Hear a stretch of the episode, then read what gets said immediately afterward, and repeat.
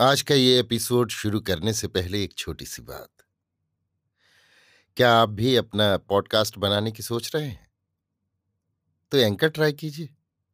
ये पॉडकास्ट बनाने का सबसे आसान तरीका है। नंबर एक, ये फ्री है। नंबर दो, इसमें कई सारे ऐसे टूल्स हैं जो आपको अपने फ़ोन और कंप्यूटर पर रिकॉर्ड और एडिट करने की फैसिलिटी देते हैं। नंबर तीन आप अपने पॉडकास्ट को डिस्ट्रीब्यूट भी कर सकते हैं, जिससे इसे स्पॉटिफाई और दूसरे प्लेटफॉर्म पर सुना जा सके। तो डाउनलोड कीजिए फ्री एंकर ऐप या विज़िट कीजिए एंकर डॉट एफ़ पर अपना पॉडकास्ट स्टार्ट करने के लिए। ये तो थी एक छोटी सी जानकारी, और अब शुरू करते हैं एपिसोड का सिलसिला। तो आज के एपिसोड में। लीजिए सुनिए।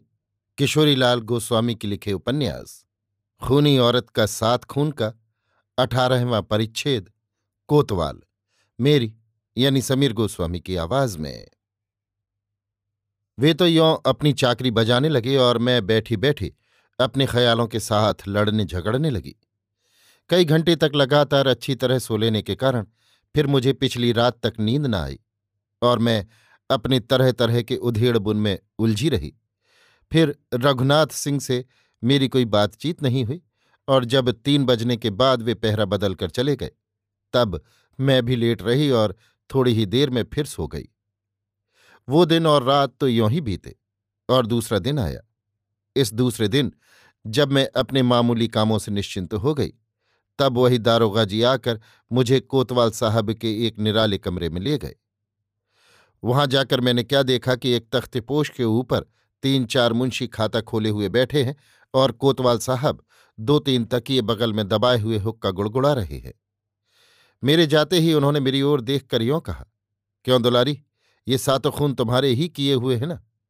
मैंने यों कहा, नहीं साहब, इन खूनों के बारे में जो कुछ सच्ची बात थी, वो मैं अंग्रेज़ अफसर के सामने लिखा चुकी हूँ और उसे आप ही लिख भी चुके हैं।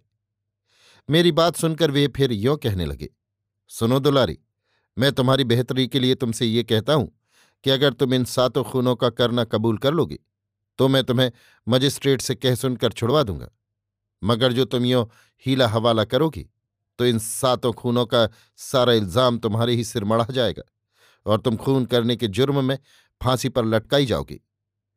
इस पर मैंने यों कहा तो क्या आप मुझसे झूठ कहवाया चाहते हैं? वे बोले, नहीं, झूठ तो तुम पहले ही कह चुकी हो। इसलिए अब सच कहो और अपने कसूर को सीधी तरह कबूल कर लो। मैं बोली, नहीं साहब, मैंने अपने बयान में जो कुछ लिखवाया है वही सही है। बस उसके अलावे और मैं कुछ भी कहना नहीं चाहती। वे बोले, मैं देखता हूँ कि तुम सीधी तरह राह पर आने वाली नहीं हो। सुनो भी दुलारी, अगर तुम सीधी तरह इन सातों खूनों के करने की बात कबूल न करोगे तो मैं तुम्हें बड़ी बड़ी तकलीफें दूँगा और तुम्हारी सारी मक्कारी भुला दूँगा। इसलिए अब तुम्हारी इसी में बेहतरी है कि तुम मेरे कहने को मानो और भली लड़की की तरह अपने कसूर को कबूल कर लो। मैं बोली, कोतवाल साहब, आप मेरे पिता की उम्र से भी बड़े हैं और मैं समझती हूँ कि आपको भी बाल बच्चे होंगे।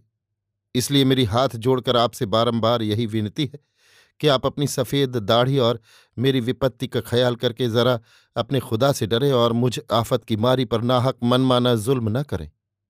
ये बात शायद आप ज़रूर समझते होंगे कि जहाँ आपके बाप, दादे और परदादे गए, वहीं एक दिन आपको भी ज़रूर ही जाना पड़ेगा। फिर चार दिन की ज़िंदगी में आप अपनी बेटी के समान, मुझ दईमारी को इस तरह क्यों पीसना चाहते हैं? क्या आपका यही धर्म है? और क्या न्यायवती सरकार ने इसीलिए आपको इस पद पर बैठाया है कि आप मुझसे एक अदनी और अनाथ लड़की पर यो मनमाना जुल्म करें? इसलिए आप कृपा कर अपने अत्याचार की मात्रा को अब अधिक न बढ़ाइए और मुझे हाकिम के आगे पेश कर दीजिए। फिर जो मेरे कर्म में बदा होगा वही अदा होगा। मेरी ऐसी विनती सुनकर वे मारी क्रोध के इस कदर उबल उठे कि मैं एकदम घबरा गई और मन ही मन भगवती का स्मरण करने लगी। उन्होंने लाल लाल आँखों से मेरी ओर घूर कर मेरी बगल में खड़े हुए उन्हीं दरोगा जी से यो कहा, दरोगा जी, ये बड़ी बदमाश औरत है। इसलिए एक सादे कागज़ पर इसके हाथ के अंगूठे का निशान ले लो और इस शैतान की बच्ची को उसी कोठरी में बंद कराओ। बस इतना सुनते ही दरोगा जी ने मेरे अंगूठे में स्याही लगाकर बरजोरी उसकी छाप एक कोरे कागज़ पर ले ली और मुझे अपने साथ चलने का इशारा किया। उस इशारे को समझकर जब मैं चलने लगी, तब न्यायमूर्ति कोतवाल साहब ने दरोगा जी से यों कहा कि, देखना दरोगा जी, इस पाजी औरत को कोई शख्स कुछ भी खाने पीने की चीज़ें न देने पावे। बस जहाँ ये दो चार रोज भूखी रखी गई कि एकदम सीधी हो जाएगी और तब जो कुछ इससे कहा जाएगा, बिला उज्र उसे मान लेगी। इस पर बहुत अच्छा कहकर दरोगा जी मुझे उसी कोठरी में लाकर बंद कर गए और जाती बार मेरे पहरेदार से। एक अपना भी ये हुक्म देते गए कि देखना लक्ष्मण दुबे, ये औरत जरा भी सोने न पावे, क्योंकि अगर ये सोने न पावेगी तो झक मारकर कोतवाल साहब के हुक्म बामुजिब अपना बयान लिखावेगी। यों कहकर दारोगा जी चले गए और उनके जाने पर इस कांस्टेबल लक्ष्मण दुबे ने मेरी ओर घूर कर यों कहा, क्यों तुमने दारोगा जी का हुक्म सुना ना?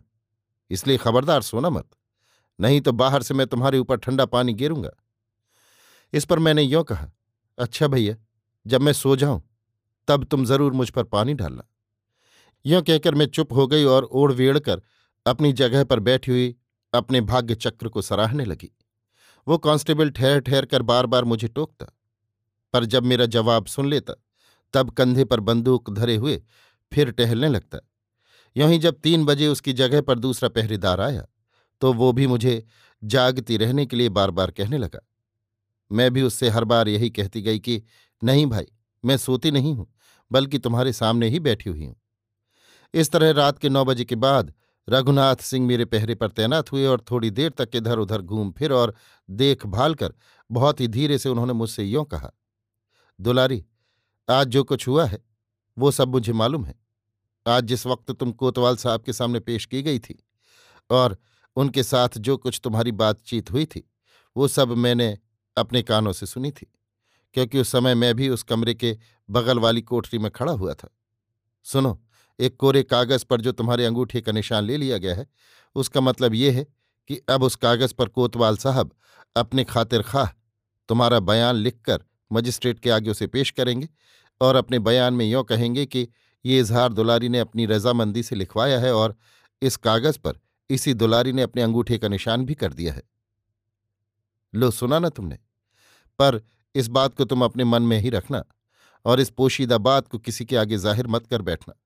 सुनो, एक बात मैं तुम्हें समझाए देता हूँ कि तुम उस कागज़ की लिखावट सुनकर जरा भी न घबराना और मजिस्ट्रेट से साफ़ साफ़ ये कह देना कि कोतवाल ने ज़बरदस्ती मेरे अंगूठे का निशान एक कोरे कागज़ पर करा लिया था। उसके बाद इस कोतवाल ने जो कुछ इसके मन में आया, इस कागज़ में लिख मारा है।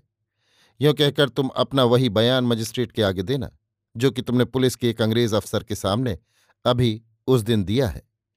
क्यों? मेरी इस बात को तुम याद रखोगी ना? ये सुन और मन ही मन उस नेक कांस्टेबल को बहुत बहुत असीस देकर मैंने यो कहा हाँ भाई साहब, तुम्हारी इस बात को मैं मरते दम तक कभी भी न भूलूँगी। इस समय मेरे काम की इस खबर को देकर तुमने मेरी बड़ी भलाई की है। परमेश्वर तुम्हारा भला करे।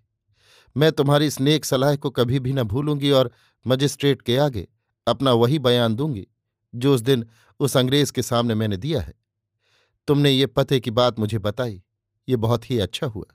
यों तो मैं मजिस्ट्रेट के सामने भी वही बातें कहती, जो मैंने उस अंग्रेज़ अफसर के सामने कही थी। पर फिर भी तुमसे इस खबर को पाकर मैं और भी होशियार हो गई हूँ। अजी, इतना तो मैं उसी समय समझ गई थी, जब ज़बरदस्ती मेरे अंगूठे का निशान एक कोरे कागज़ पर लिया गया था कि ये हज़रत कोतवाल साहब अब इस कोरे कागज़ को अपने मन मानता रंगेंगे और उसे मेरा दिया हुआ इजहार बतावेंगे। पर फिर भी तुमने जो मुझे ये अनूठी और सच्ची खबर सुनाई, इसके लिए मैं तुम्हें हृदय से असंख्य धन्यवाद देती हूँ। यों कहकर मैंने कृतज्ञता भरी दृष्टि उन पर डाली और फिर यों कहा, क्यों भैया, इस पुलिस के अनोखे महकमे में तुम्हारे ऐसे कितने देवता हैं? मेरी बात सुनकर उस बेचारे ने मुँह फेर कर अपनी आँखें पहुँची और यों कहा, दुलारी, इस महकमे की बात तुम कुछ न पूछो। अरे, यहाँ रोज ही ऐसे ऐसे शैतान आते हैं कि जिनके सबब पुलिस और उसके अफसरों को बड़ा हैरान व परेशान होना पड़ता है।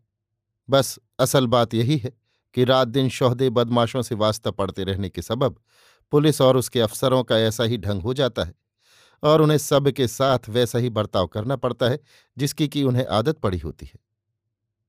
सुनो, ये कोतवाल साहब बुरे आदमी नहीं है, पर एक तो रात दिन पापियों के साथ बातचीत करते करते इनकी आदत ही ऐसी पड़ गई है।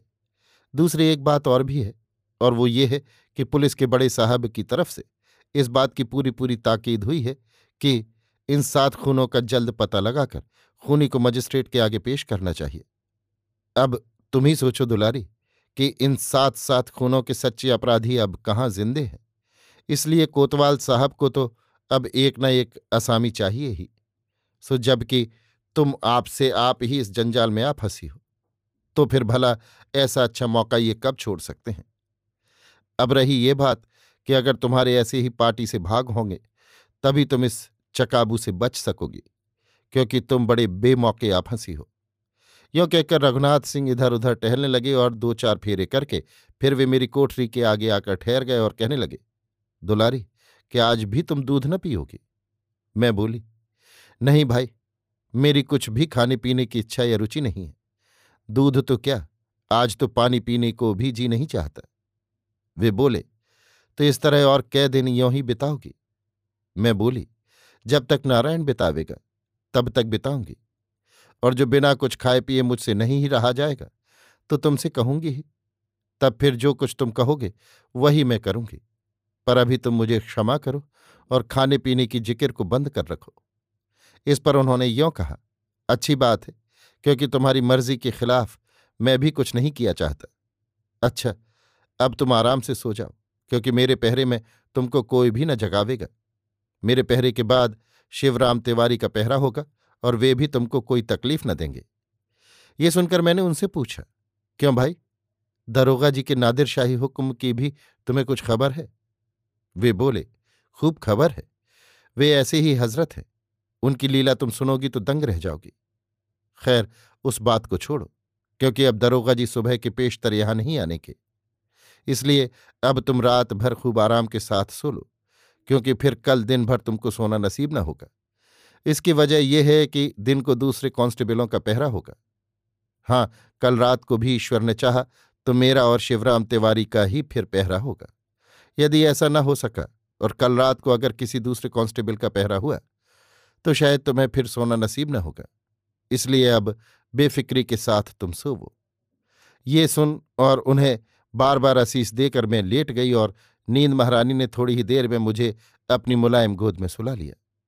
सारी रात में सुख से सोती रही और उस रात को मुझे कोई भी सपने वपने नहीं दिखलाई दिए। इसकी वजह यह है कि जब रात को खूब गहरी नींद आती है, तब सपने नहीं दिखाई देते। अस्तु सारी रात तो मैं बेखबर पड़ी हुई सोया की, पर सवेरे मुझे ऐसा जान पड़ा कि मानो कोई छड़ी से मेरे पैरों में धीरे धीरे ठोकरें दे रहा हो। ये जानकर मैं चट उठ बैठी और आँखें मलकर मैंने क्या देखा कि शिवराम तिवारी मेरी कोठरी के आगे खड़े हुए हैं।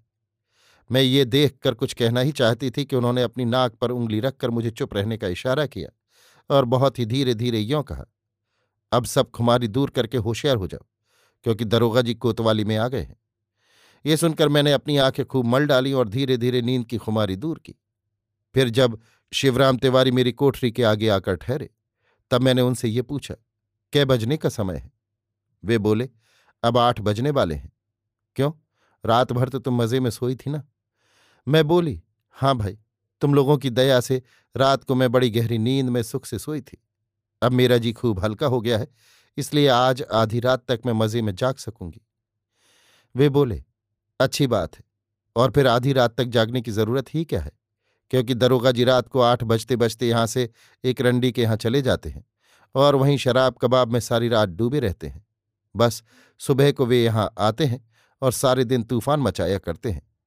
ये जरा कोतवाल साहब के मुँह लग गए हैं और उनका बहुतेरा काम भी बड़ी मुस्तैदी के साथ कर दिया करते हैं। इसीलिए यहाँ पर जरा इनकी बड़ी चलती है।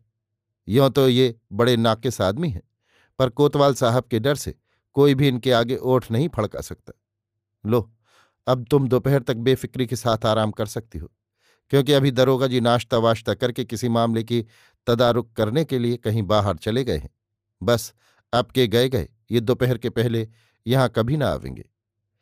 ये सुनकर मैंने कहा, नहीं भाई, अब मुझे ज़्यादा आराम करने की कोई ज़रूरत नहीं है, क्योंकि मैं खूब अच्छी तरह रात को सो चुकी हूँ। ये कहकर मन ही मन में भगवान का स्मरण करने लगी। बस यूँ ही देखते देखते सारा दिन बीत गया और संझा हुई। आज मेरे पास खाने पीने की बात पूछने कोई भी नहीं आया था। हाँ एक बात आज ज़रूर हुई थी, वो ये कि आज शिवराम तिवारी के बाद जो कांस्टेबल मेरे पहरे पर मुकर्र हुआ था, वो बहुत ही कमीना था। ये तो मैं नहीं जान सकी कि वो हिंदू था या मुसलमान, पर था वो बड़ा ही हरामजादा। वो रह रहकर मेरी कोठरी के आगे आकर खड़ा हो जाता, मूछों पर बल दे देकर मुझे घूरता तरह तरह की छेड़छाड़ करता और हंस हंस कर मेरे चेहरे की ओर टकटकी बाँध कर निहारने लग जाता था। उसकी ऐसी चाल ढाल देखकर मन ही मन में जली भुनी जाती थी, पर लाचार थी। खैर, राम राम करके रात के नौ बजे और रघुनाथ सिंह मेरे पहरे पर आए। यों ही और भी तीन घंटे बीते और जब बारह बज गए, तब उन्होंने मुझसे यों कहा, क्यों दुलारी, आज तुम अभी तक सोई नहीं? मैं बोली, नहीं भाई, आज तो मुझे नींद ही नहीं आती। क्या करूँ? लाचार हूँ। हाँ ये तो कहो कि आज तुम्हारे पहले मेरे पहरे पर कौन था? वे बोले, वो दरोगा जी का साला था। उसका नाम अमीर है और वो बड़ा ही पाजी आदमी है। क्यों, उस शैतान ने तुम्हारे साथ कुछ छेड़छाड़ की थी क्या? मैं बोली हाँ कुछ की तो थी, पर खैर, अब उस बात को जाने दो और ये कहो कि इस समय तुम मुझे थोड़ा सा गंगा जल पिला सकते हो। हाँ अभी लाता हूँ। यों कहकर वे वहाँ से चले गए और थोड़ी ही देर में शिवराम तिवारी के साथ लौट आए। तिवारी जी के एक हाथ में जल भरा लोटा और दूसरे हाथ में एक केले का पत्ता था। सो उन्होंने उस पत्ते में धार बांधी और मैंने अंजलि लगाकर बात की बात में सारा लोटा खाली कर दिया। बाद इसके वे खाली लोटा लिए हुए चले गए और रघुनाथ सिंह टहल घूम कर पहरा देने लगे। मैं भी थोड़ी देर तक बैठी हुई तरह तरह के सोच विचार करती रही। इसके बाद लेट गई और दो ही चार करवटों के बाद नींद ने मुझे धर दबाया। सुबह जब मेरी नींद खुली, तब मैंने क्या देखा कि मेरी कोठरी के जंगले के पास वही अमीर कांस्टेबल खड़ा हुआ मुस्कुरा रहा है।